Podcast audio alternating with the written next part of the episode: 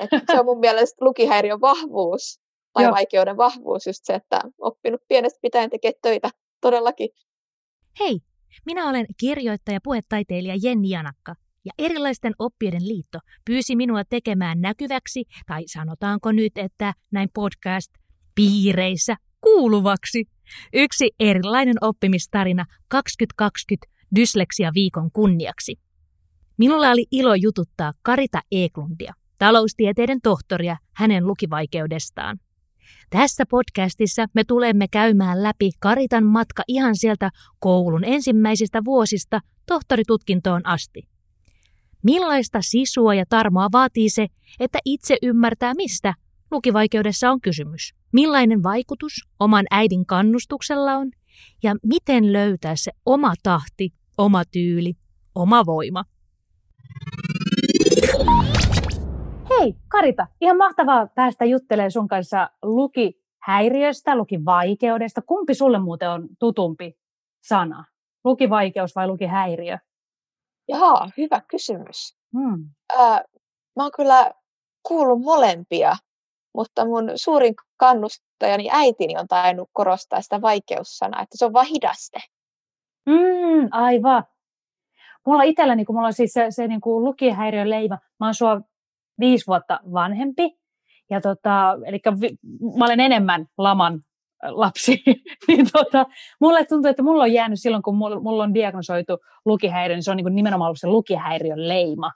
Ja sitten mä vasta myöhemmin aikuisena tässä nyt yritän opetella sitä lukivaikeussanaa. Mm. Mutta ei mahtavaa, Karita, että me päästään nyt juttelemaan lukivaikeudesta. Äh, ja tota, siis mi- milloin sulla itse asiassa todettiin? Milloin, minkä ikäinen sä olit? Sulla olisi ollut tokalla tai kolmannella. Mä kävin Steiner-koulua, niin siellä ei ollut niin justiinsa se, että milloin opitaan lukemaan. Mä olin jo ennen koulua sanonut äidille, että hei, toi mun kaveri Petra osaa lukea, opeta muakin, mäkin haluan oppia lukemaan. Äiti sanoi, että kyllä sitä sitten ehtii. Joo, että mä menin kouluun hirveän innoissani, että mä haluan oppia lukemaan. Ja mä olin silloin ihan sitä mieltä, että mä haluan lukea kaikki maailman kirjat ja tulla fiksuksi. Ja... Joo. Ja... Ja... tulla ihan lääkärikin, mutta no, myöhemmin mieli muuttui uh, Steiner-koulussa. Mm. Niin, niin hitaasti käytiin kirjain kerrallaan, ja siinä ei vielä odotettukaan, että ekalla oppisi lukemaan. Mikä Joo. oli just ennen kuin ne huomasi, että, että mä en lue. Niin yksi Joo. syy oli se, että mä opin kaikki tekstitulkoa, koska mä yritin niin paljon.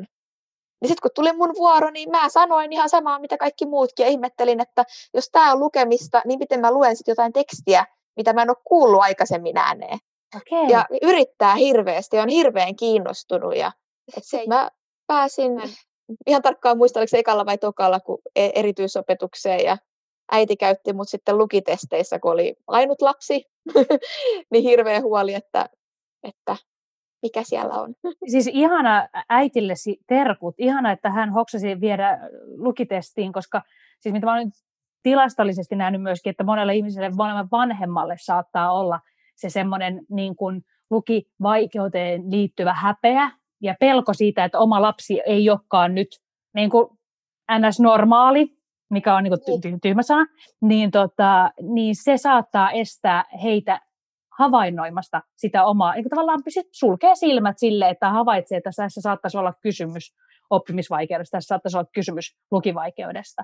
Ja sen Joo, takia no mun ei... äiti havaitsi siinä samassa, että ää, hänellä itsellään on.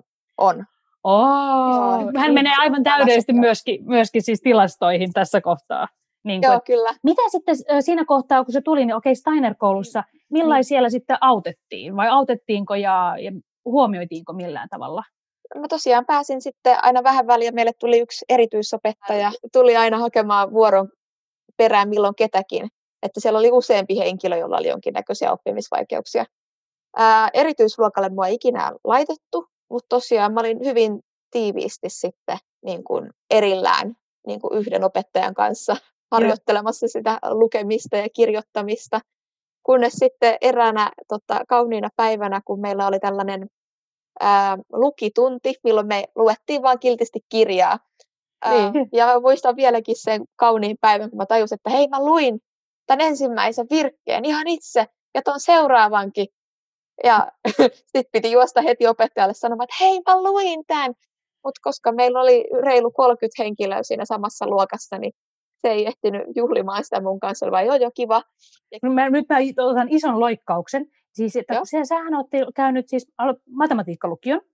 Joo. Miten tullaan siitä pisteestä, että sä olet lukivaikeuksinen oppilas ja sitten käy siellä sen erityisopettajan kanssa lukemassa, niin miten siellä pysyy sitten tavallaan semmoinen niin kuin usko ja luottamus itseensä ylipäätänsä niin kuin koululaisena, jotta päästään siihen pisteeseen, että ollaan matematiikkalukiossa? Koska joo. Korvaan toi kuulostaa siis silleen niin kuin massiiviselta suoritukselta. Joo, no eihän se ihan heti käynytkään. Että tota, sitten kun mä opin lukemaan, niin mä tein kaikkeni, että mä pysyin siinä mukana, kun Steiner-koulussa tehdään itse kirjat. Oh. Joten sekin oli haaste, että, että kopioinko mä oikein kaiken äh, siihen mun omaan kirjaani, mitä mä sitten opiskelen itsekseni. Oh. No siinä kuudennella vai seiskaluokalla sitten alkoi tulla enemmän, enemmissä määrin niitä valmiita kirjoja. Kun seiskaluokka alkoi, niin meillä alkoi uusi kieli, kolmas uusi kieli. Mä olin ihan kauhuissani englantia, yhtäkkiä huomaan, että nämä muut mun ympärillä osaa tätä kieltä jo, ja mulle tää on ihan hebreaa. No. Siinä kohtaa se tosiaan kristalloitui mulle yhtä aikaa paremmin se, että mä olin matikassa tosi hyvä. Mä olin Joo. matikassa tota, monta kappaletta edellä muita, ihan vaan koska siinä oli se visuaalisuus ja logiikka, mikä oli se juttu, mulle helpompi juttu siinä. Ja sitten kun se aina rakentui sen edeltävän asian päälle, se uusi ää, juttu, niin siitä tuli sitten se mun vahvuus. Ja sitten se oli semmoinen itseään ruokkiva prosessi. Että toisin kuin kielissä, missä mun olisi pitänyt monta kertaa hinkata sitä samaa tekstiä, niin Joo. mä luen sen teorian matikassa, sitten mä mietiskelin, sit, mietiskelin sitä ja mä laskin kaikki kirjan tehtävät menemään. Siis toi kuulostaa nyt niin kuin tosi niin kuin vau, että niin kuin ensinnäkin että on löytänyt sen, sen oman vahvuuden heti. Koska mä tiedän taas sitten tosi monia, joilla on lukivaikeus, niin se tuntuu se koko kouluympäristö. Niin kuin kokonaisuudessaan se tuntuu niin kuin väärältä paikalta. Se tuntuu siltä, että missään ei ole, niin kuin kaikkialla vähän takkuaa ja, ja se tuntuu niin kuin niheältä. Mutta toi, että niin kuin on nimenomaan nyt löytynytkin se yksi. Joo, sitten varsinkin kun päästiin eroon niistä numeroista. Kun mun käsialassa kolmonen ja vitonen näyttää niin lähelle toisiaan.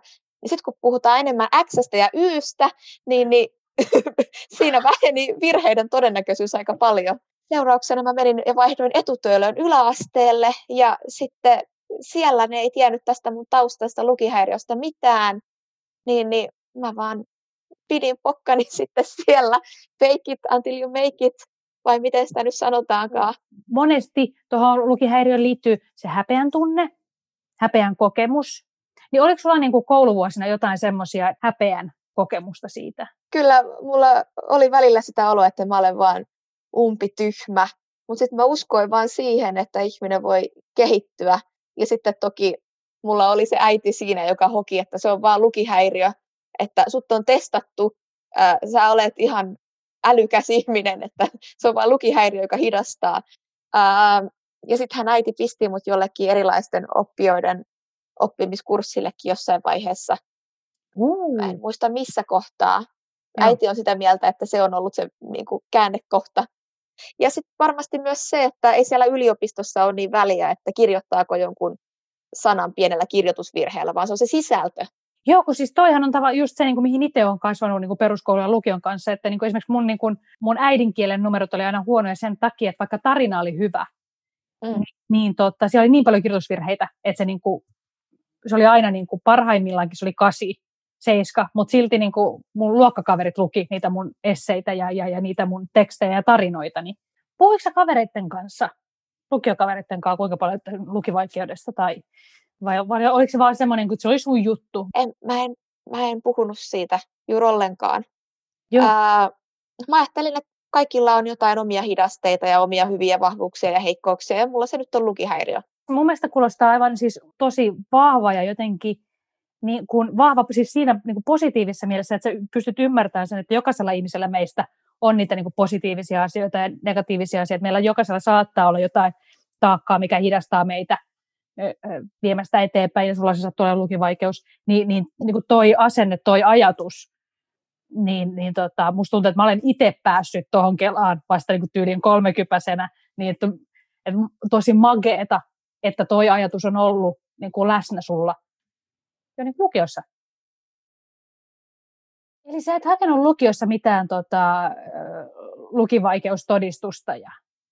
Mä hain äh, sitten, sit kun mä olin päässyt lukioon, eka mun piti, jo, jo, jo, piti jo. saada arvosanan tarpeeksi hyväksi sinne, äh, niin, niin äh, ylioppilaskirjoituksiin mä sitten hain. Oliko vaan siellä koulussa joku, joka on niin kuin, että hei, no että täältä sä voit muuten hakea sen, vai etikö sä itse sen tiedon silloin aikanaan, muistaaksä? No kun mun äiti oli niin ihana aktiivinen. Kato, kun mulla tossa niin kun lukiokirjoituksiin, niin mä en hakenut.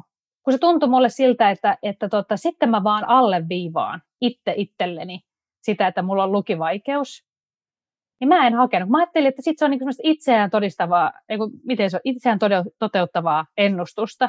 Se, että jotenkin, että jos mä niin kuin haen erikseen niin kuin itselleni sen dokumentin, että kyllä, lukivaikeuksinen, ja sitten että saa enemmän aikaa, niin se tarkoittaa sitä, että mä olen vielä jotenkin, niin kuin, mä altistan itseni jotenkin enemmän sille lukivaikeudelle. Aa. Ja silleen päätin, että en minä.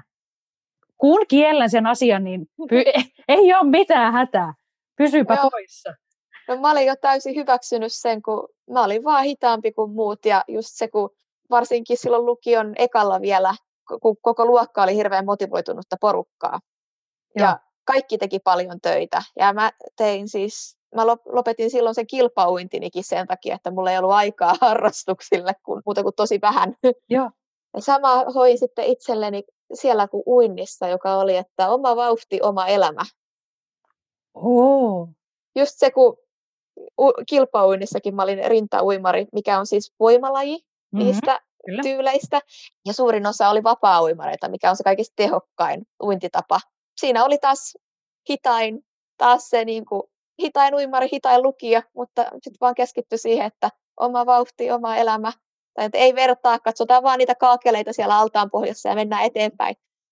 Toi on ihana motto. Minulle on ihan uskomatonta. Tämä, niin kuin uskaltanut lähteä luk- lukiosta niin yliopistoon. Niin, no kun se lukiokin alkoi sujua siinä ihan hyvin. Että mulla oli sama ongelma kuin sulla ton äikän kanssa. Joo. Mutta mä onnistuin oppimaan niinku virhe kerrallaan, että okei, toisessa sanassa mä yleensä kirjoitan ton väärin. Joo. Mut kyllähän se oli niinku taistelua, että, että kasista se multakin lähti sitten nousemaan. Kehtaako? Kyllä se nousi sieltä kymppiin, kyllä työllä se lähti. Mutta ei mulla hirveästi muuta elämää ollut. Että toivoisinko mä samaa muille, enpä tiedä. Mm. Hahmottamiksi häiriöksi hän on mulle sanonut, että toi lukihäiriö olisi kanssa. Että kyllä mä huomaan, että kun mä käyn tanssitunneilla, niin kyllä mun on vaikea hahmottaa sitä, että kumpi jalka, kumpi käsi. Ja sitten kun jos siihen tulee vielä joku käännöspiruetti, niin apua, että mikä jalka, mikä suunta, katsoo vai lattiaan.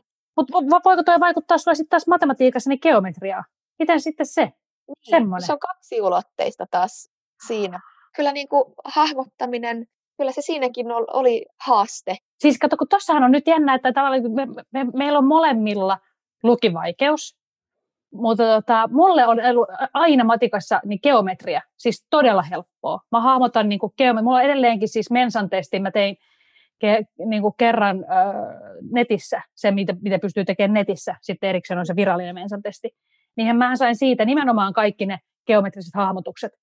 Niin niistä ihan siis tosi kovia pisteitä. Et, et tavallaan niin mun mielestä on kiinnostavaa siis niin kuin neurologisesti ajateltuna, että me olemme molemmat neurospessuja ja meillä on molemmilla Joo. lukivaikeus, mutta sitten kun tulee matikkaa ja hahmotuskykyyn, niin meidän aivot työskenteleekin sitten aivan eri tavalla. Niin kuin siis tämän Joo. nopean, lyhyen juttelun perusteella niin, tämmöisiä niin. analyysejä.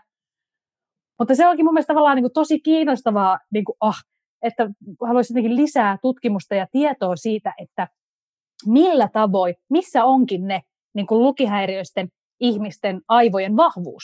Koska selkeästi mulla se taitaa olla nimenomaan se niin kuin visuaalinen ja se hahmotus ja semmoinen niin kuin se puoli. Ja sitten taas, no sinä Ei. nyt oot tommoinen matikka, Nero.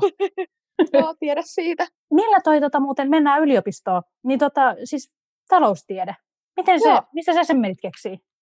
No se oli, se onkin hieno tarina kuule, kun mä olin yläasteelta lähtien ollut, että, vai ehkä jopa ala-asteelta, musta piti tulla lääkäri. Noniin. Mutta sen takia, että äiti ja äidin kaverit oli sairaanhoitajia. Ja ne puhui mulle pienestä pitäen sitä, että, että opiskele sit suoraan vaan lääkäriksi että, ja ymmärrät sitten, kuinka tärkeää tämä hoitaja, hoitajien työ on. Mutta opiskele lääkäriksi, sitä arvostetaan. Kyllä susta lääkäri tulee. No, sitten mä olin optimoinut koko tota, lukio-opintoni sillä, että mä haen lääkikseen.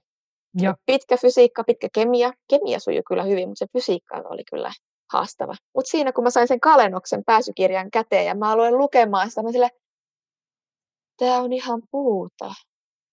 Luetaan aavekivusta. Sitten siellä oli joku puoli sivua aavekivusta, mikä mua kiinnosti hirveästi.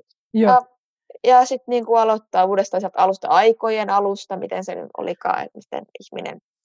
Aa. Ei, ei ollut ollenkaan mun juttu. No, nehän oli ne tädit aina hokenut mulle sitä, että, että sit on varma työpaikka ja hyvä palkka. Raha! Mua kiinnostaa rahaa! Joku rahaa opiskella. Sille, rahaa voi... Niin, kauppa. Kaupassa on rahaa. Kauppatieteet. Mitä on kauppatieteet? Mä sille, jaa, täällä on monta pääsykoekirjaa. No katsotaan, tota... Niin toi yksi on kallein, joten sen on pakko olla pisin, niin se on varmaan kaikista vaikein. Mä ostan sen ja mä luen sen huolella ja katsotaan siitä sitten. No se oli kansantaloustieteen kirja ja sehän tempasi mut ihan mukaansa. Eikä. Joku kansantaloustiede voi olla sitten, että se tempaa mukaansa. Siis paksu, siis siellä on tekstiä. Oliko se sitä tietoinen, että se on tekstiä? Joo, mutta kato, kun siellä on sopivasti matikkaakin. Ja sitten se matikka oli siihen nähdä, mitä mä osasin. Se oli ihan niin kuin, se oli niin kuin vettä vaan. Se oli niin helppoa. Joo. Kun siis piti vaan osata derivoida. Ja derivointihan on vaan, että potenssi laskee. Näin niin kuin yksinkertaistettuna. Ja ne, mitä piti derivoida, oli tosi helppoja. Joo. Joo. Ja esimerkiksi, että niin kuin, jos ostetaan kahta hyödykettä, jos toinen on suklaa, niin, niin mikä on se optimimäärä? No me saadaan se sen funktion. Kumpa tämä olisi video, niin mä voisin näyttää, niin. Että se saadaan äh, sen äh, suklaan hyötyfunktion optimimäärästä, määrästä, joka on yleensä derivaata nollakohta, jos se on tämmöinen niin kuin alaspäin oleva U. Joo, kyllä, kaari, sateenkaari. Niin, jos se on niin kuin sateenkaari. Joo. Niin, joo, nyt mä menen liian detskuihin, mutta He, mä, tää, to... nyt ollaan herkullisissa matikkakysymyksissä. Suklaan optimimäärä kyllä. On täysin matemaattisesti laskettavissa, kun me oletetaan tietynlainen nautintofunktio tai hyötyfunktio siitä suklaasta. Joo. Ja laitetaan rajoitteet siihen, mitkä on Joo. yleensä just se raha. Tää, tää, tää, minun mielestäni siis optimaalinen su- suklaan määrä on ö, hi- hieman ö, ensi-ilon jälkeen, mutta ennen pahaa oloa. Kyllä, siinä on just se, että se on yleensä se rajahyöty on monessa hyödykkeessä laskeva.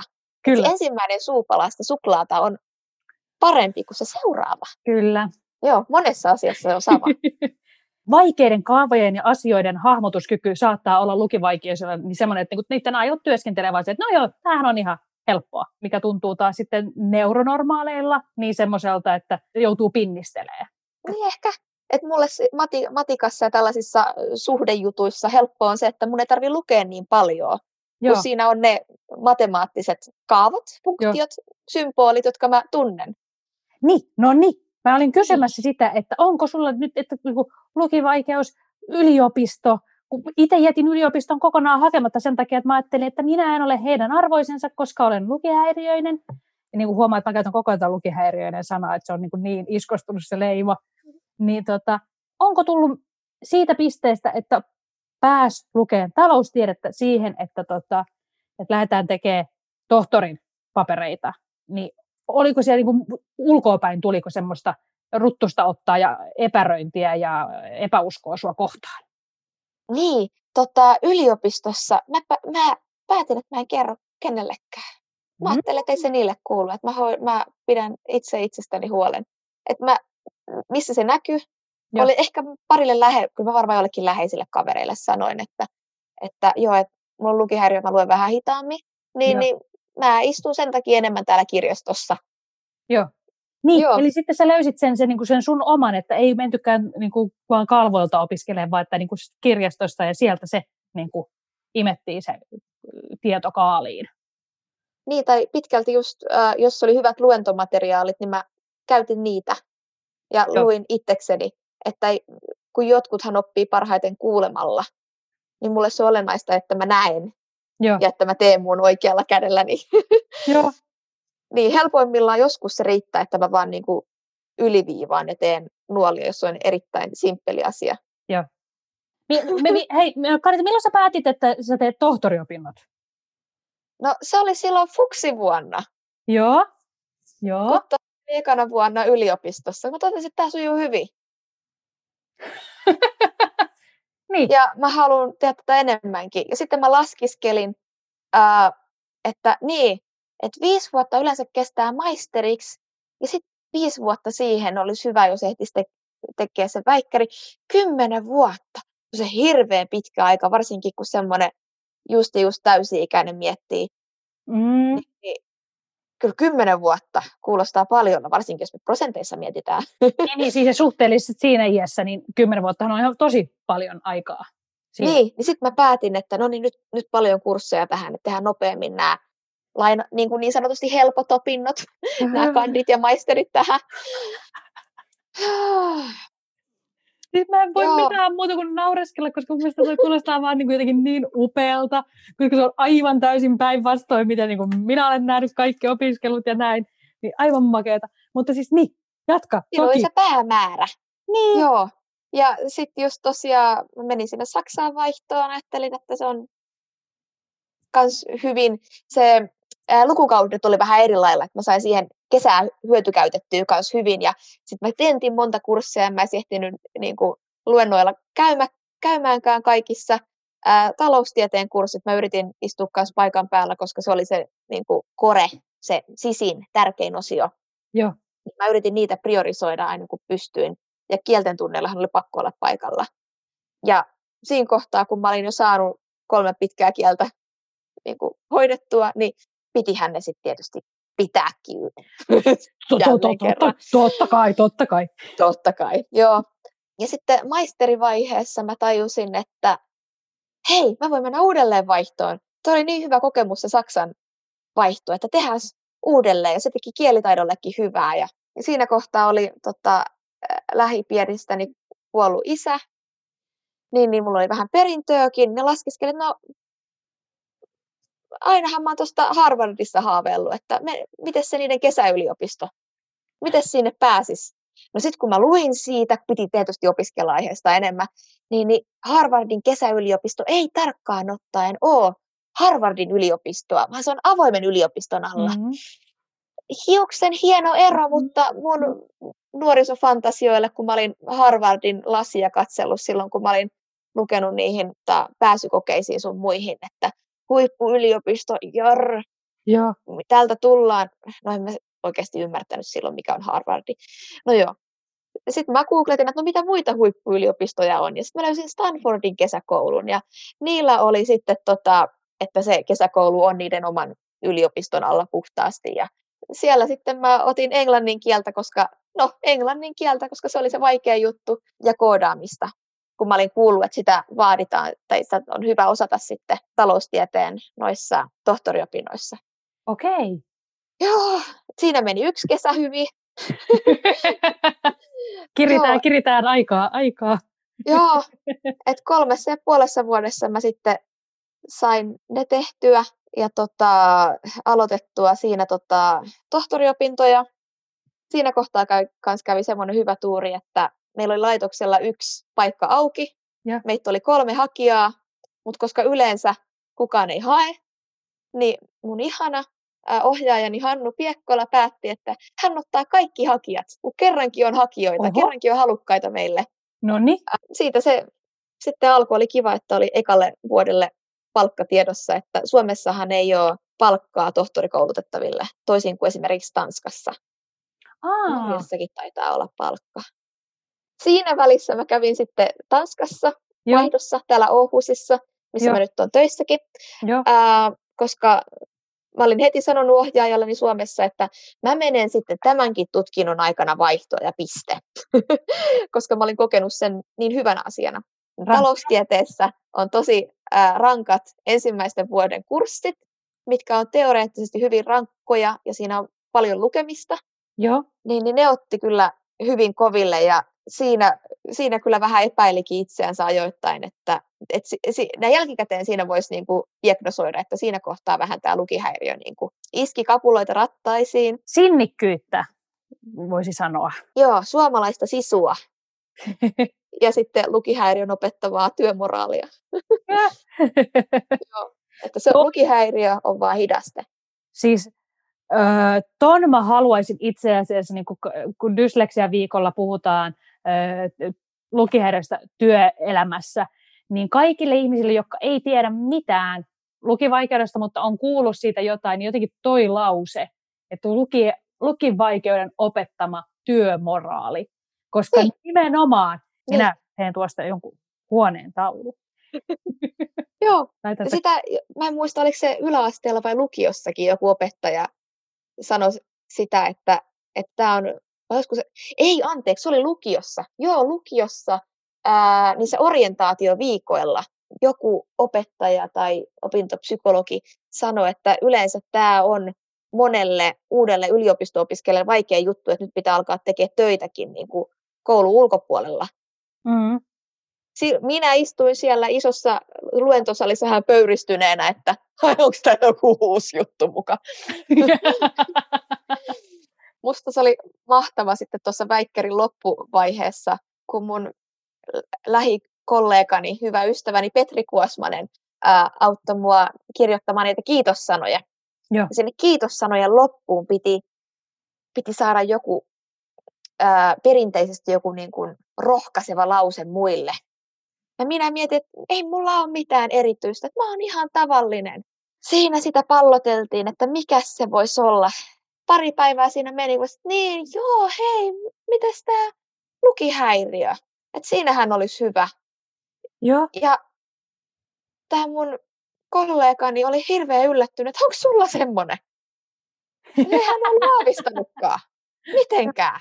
Joo. Ja tota, sit, siitä tuli ne rohkaisevat äh, sanat siihen, että kun mäkin olen pystynyt mulle vaikeimmalla kielellä lukihäiriöisenä kirjoittamaan kokonaisen kirjan, niin näin kyllä me kaikki lukihäiriöiset pystytään ihan mihin vaan. Kiitos, Karita. Ihana oli jutella sun kanssa. Kuin myös. Aivan mahtavaa. Kiitoksia.